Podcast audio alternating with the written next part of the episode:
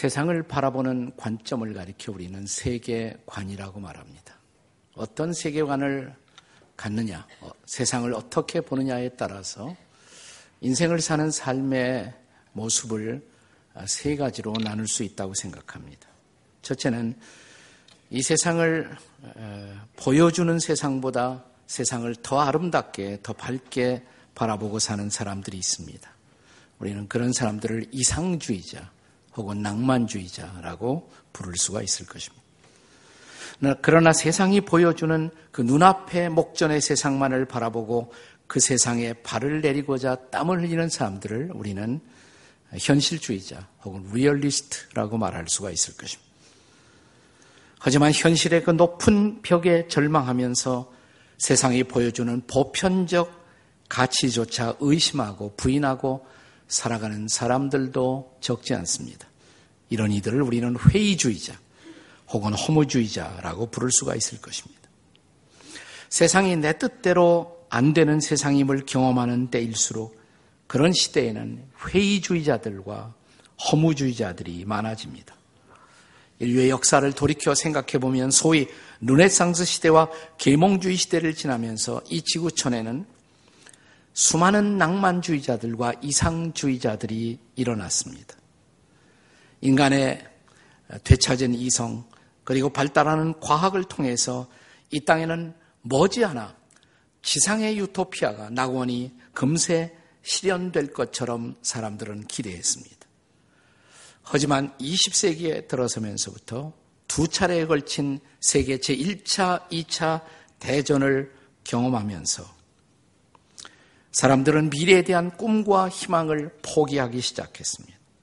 그리고 소위 모던 시대를 지나 오늘 우리가 살고 있는 21세기 포스트 모던 시대에 들어오면서 다시 이 땅에는 삶의 보편적 가치를 부인하고 의심하는 회의주의자나 허무주의자들이 많이 일어나게 되었습니다.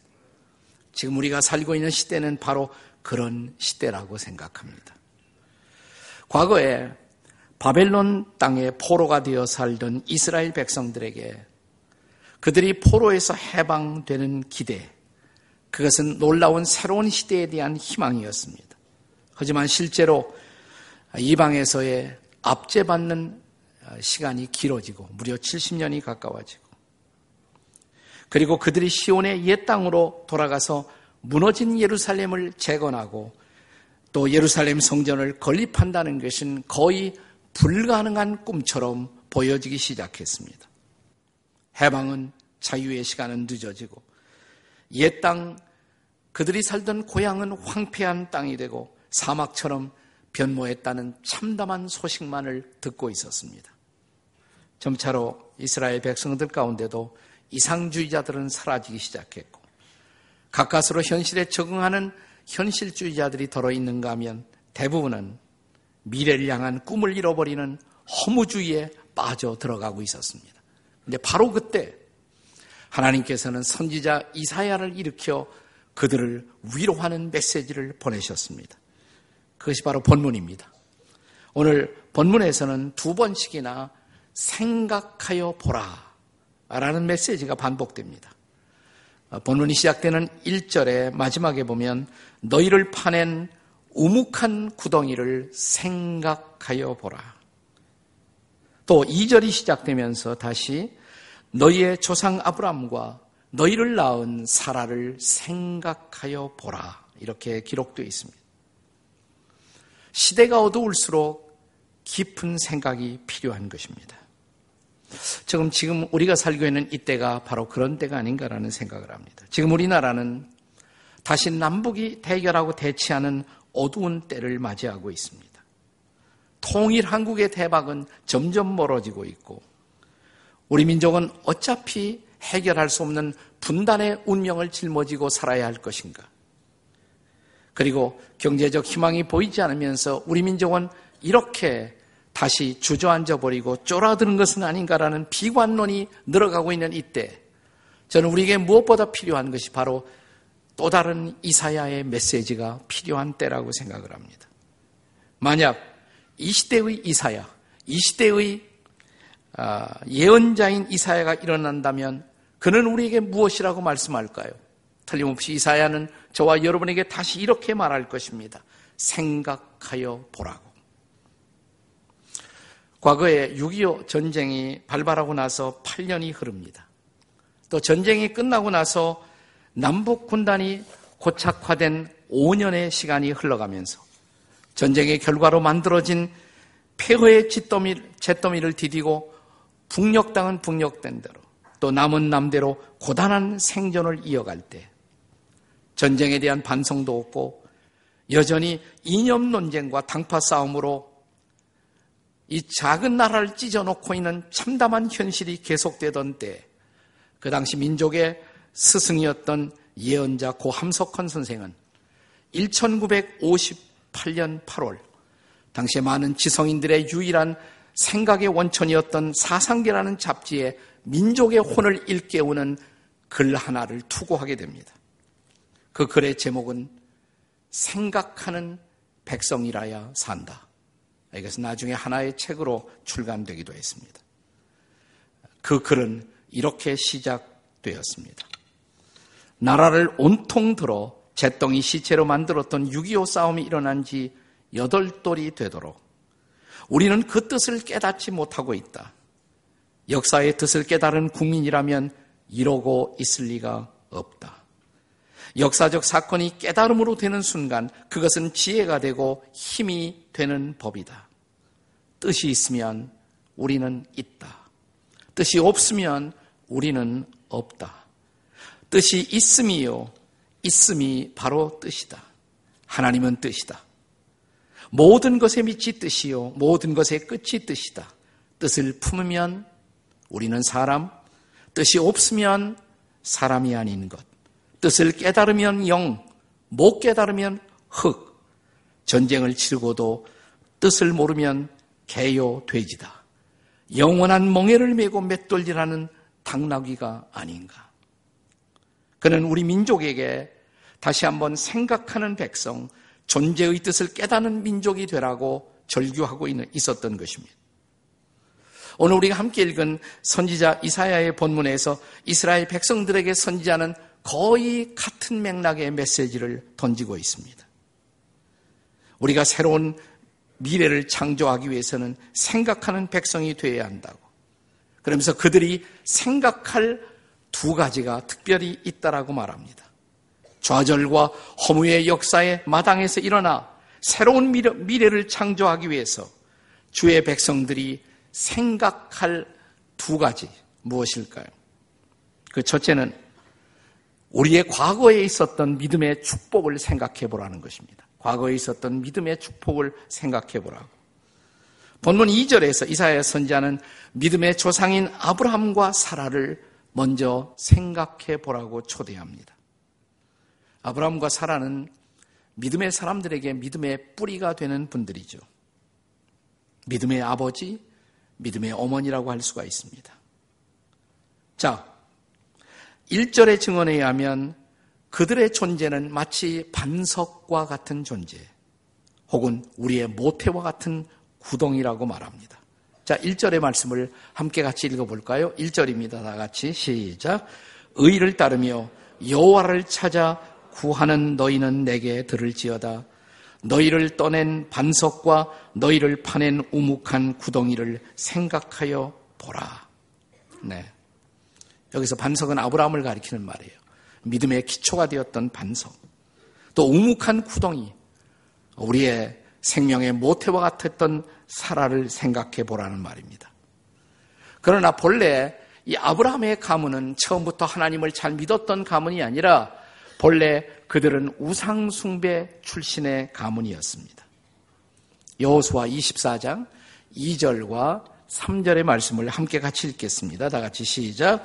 여호수아가 모든 백성에게 이르되 이스라엘의 하나님 여호와께서 이같이 말씀하시기를 옛적에 너희의 조상들 곧 아브라함의 아버지 나홀의 아버지 데라가 강 저쪽에 거주하여 다른 신을 섬겼으나 3절에요 내가 너희의 조상 아브라함을 강 저쪽에서 이끌어내어 가나안 온 땅에 두루 행하게 하고 그의 씨를 번성하게 하려고 그에게 이삭을 주었으며 그렇습니다. 아브라함이 하나님의 부르심을 받기 전 그는 그의 조상들과 더불어 강 저쪽에서 우상을 섬기고 있었다는 말입니다. 그런데 하나님이 부르셨어요. 그래서 그때부터 믿음의 조상이 되고 그리고 오늘 여러분과 저도 우리도 그 의를 따라고 여호와를 찾아 신뢰하는 하나님의 백성이 될 수가 있었다는 말입니다.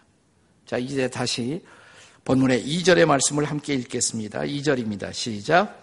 너희의 조상 아브라함과 너희를 낳은 사라를 생각하여 보라. 아브라함이 혼자 있을 때 내가 그를 부르고 그에게 복을 주어 창성하게 하였느니라. 아브라함이 갈대우를 떠날 때 물론 조카가 있긴 했지만 그는 홀로 떠났던 것입니다.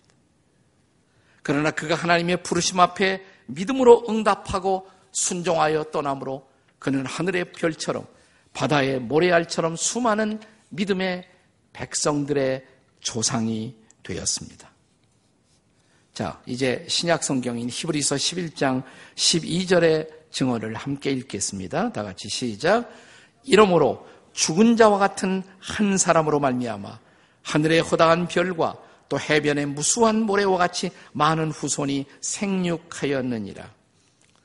여기서 특기할 것은 아브라함이 부르심을 받았을 때 아브라함의 처지를 죽은 자와 같았다. 이렇게 말합니다.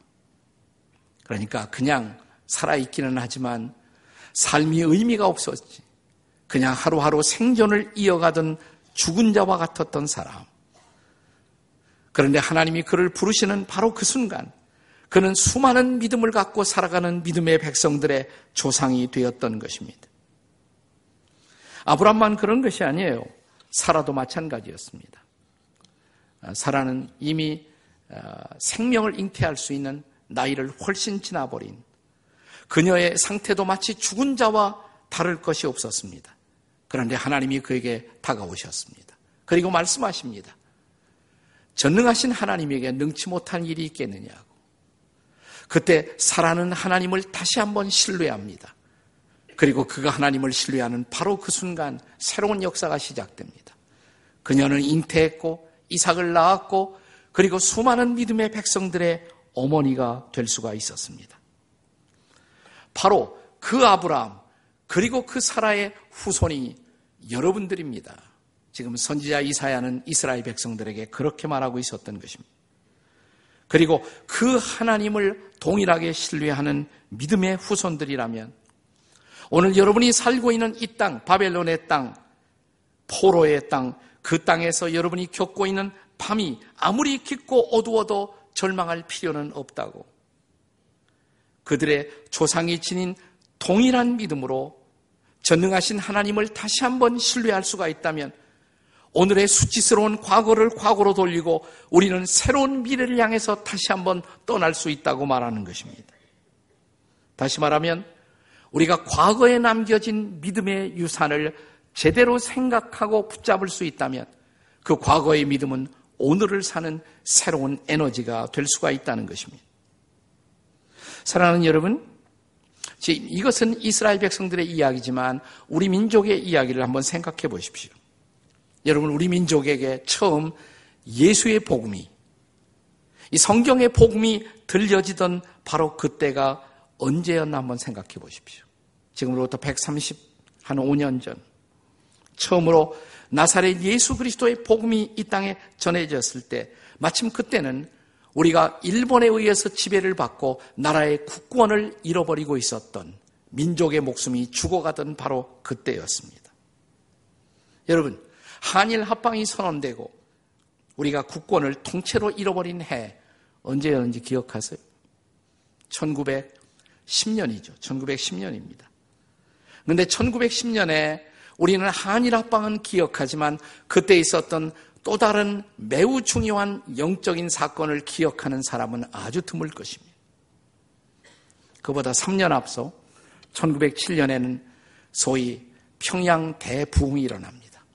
평양의 한 교회에서 사람들의 영혼을 흔들어 깨우는 놀라운 회개와 부흥이 일어나기 시작했습니다. 그리고 3년이 지나갑니다. 이제 1910년 네. 그 3년의 부흥을 통해서 교인들은 거의 더블로 증가하게 됩니다. 10만이 한 20만이 됩니다.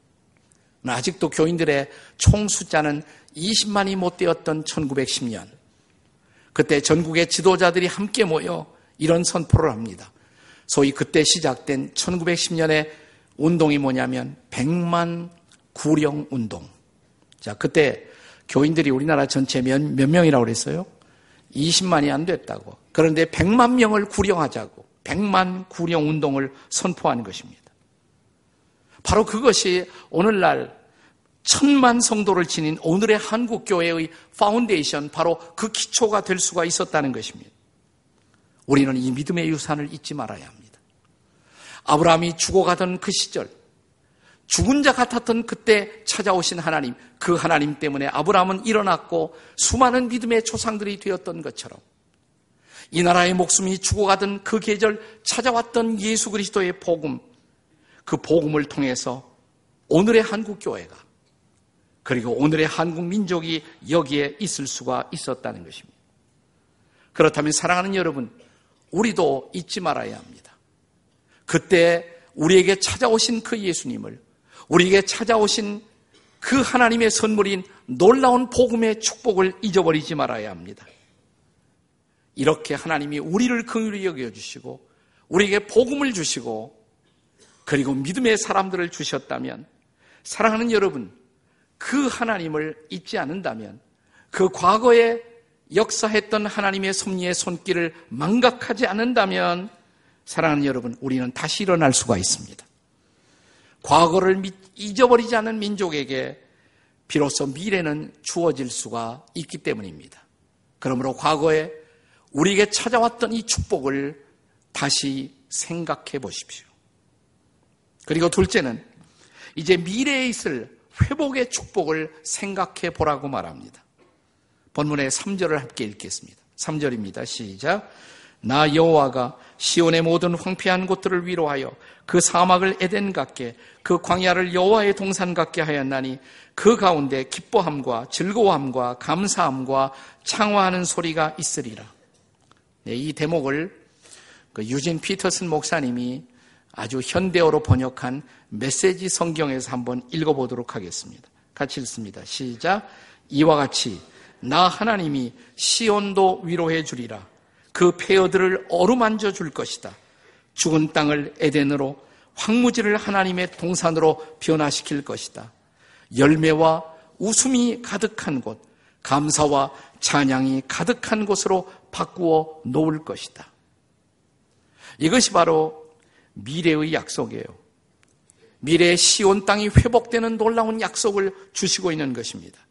그렇다면 중요한 것은 그런 미래 지향적인 비전의 생각, 그 생각을 가질 필요가 있지 않겠습니까? 시대가 어두울수록, 현실이 암담할수록 우리에게 비전의 생각은 더욱더 필요한 것입니다. 자, 비록 이스라엘 백성들이 지금은 바벨론의 포로로 있다고 할지라도 그들이 만약 이런 미래를 향한 비전을 가질 수만 있다면, 꿈을 가질 수가 있다면 그들은 절망할 필요도 좌절할 필요도 없었던 것입니다. 여러분은 저 유명한 월트 디즈니라는 이름을 기억할 것입니다.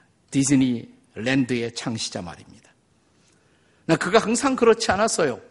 그는 한때 시카고의 창고, 어두운 창고 속에서 실업자로 살아야 했던 그런 인생의 어두운 계절이 있었습니다. 어느 날 그가 창고 속에 살고 있었을 때 생쥐 한 마리가 아까 디즈니 그 사진 옆에 생쥐가 있었잖아요.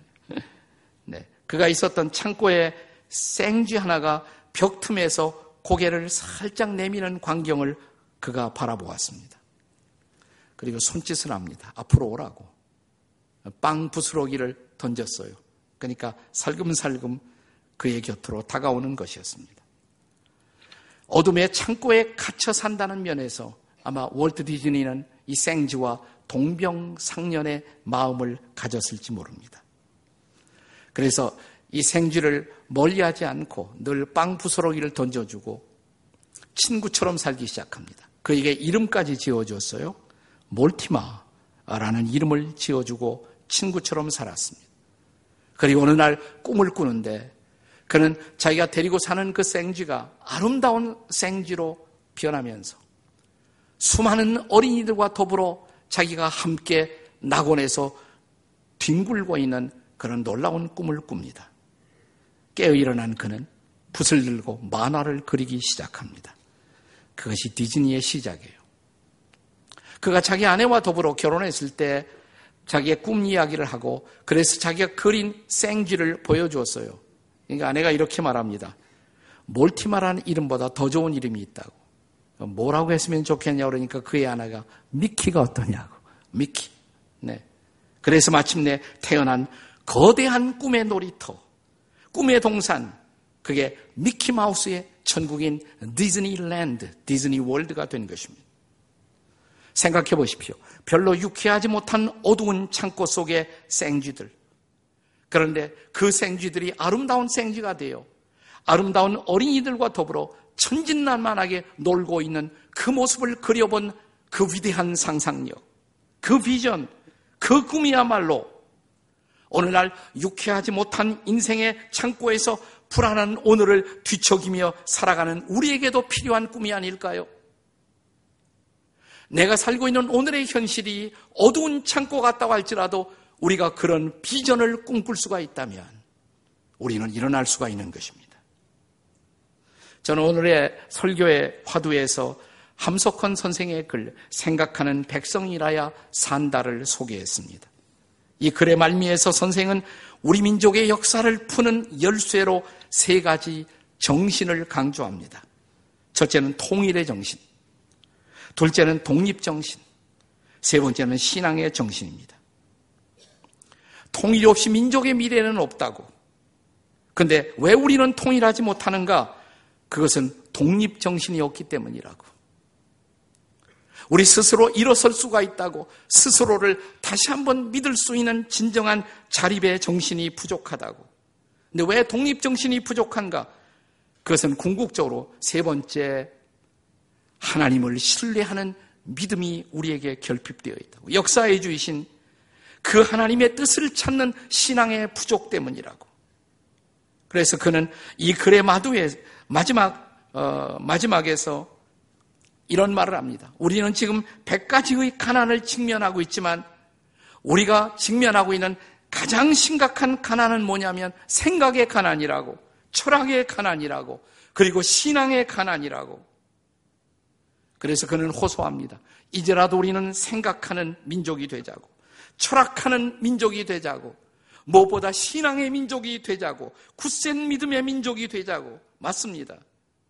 우리가 이제라도 과거에 이 민족의 어두웠던 시절, 우리가 민족의 국권을 빼앗기던 어두운 그 시절에 우리에게 찾아와셨던 하나님의 은혜를 다시 한번 생각할 수가 있다면, 그리고 오늘의 역사의 주인 되신 그 하나님을 신뢰할 수가 있다면, 그리고 그 하나님 앞에 엎드려 우리와 우리 가정과 우리 민족을 위해서 다시 한번 기도할 수가 있다면, 우리는 우리의 역사 가운데 새롭게 일하실 그 하나님의 놀라우신 미래를 바라보는 꿈이 반드시 부활할 것을 믿습니다.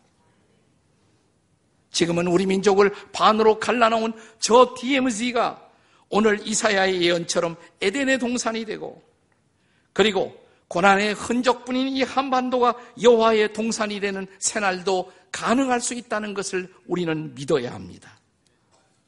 오늘의 삶이 아무리 힘들고 어렵다고 할지라도 사랑하는 여러분, 우리의 삶의 과거에 내게 오셨던 그 하나님의 은혜를 다시 한번 생각할 수 있다면, 그리고 그 주님은 자신을 신뢰하는 사람들을 위해서 미래를 준비하시는 하나님임을 우리가 믿을 수 있고 생각할 수 있다면 사랑하는 여러분, 우리는 다시 일어설 수가 있을 것입니다.